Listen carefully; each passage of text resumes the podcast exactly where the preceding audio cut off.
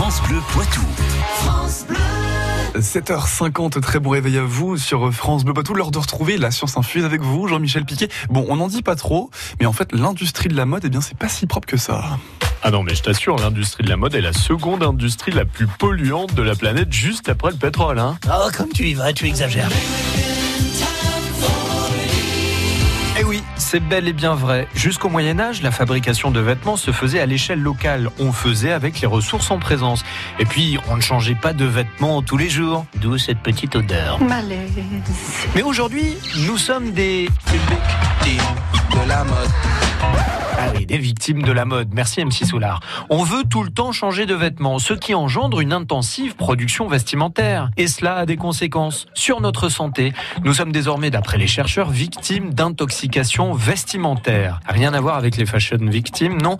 Là, on fait référence aux perturbateurs endocriniens qui se trouvent dans les fibres constituant nos habits et qui se diffusent dans notre corps. Des conséquences aussi sur l'environnement. Écoutez bien, fabriquer un t-shirt salit 2500 litres d'eau.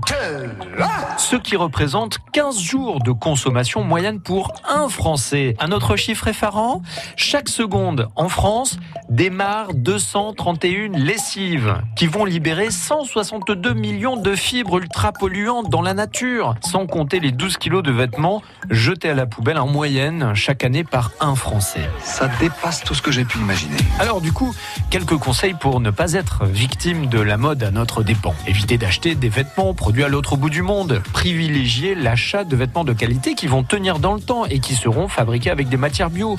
Quand vous n'en voulez plus, donnez-les, échangez-les. Et enfin, évitez de lancer des machines à moitié vides.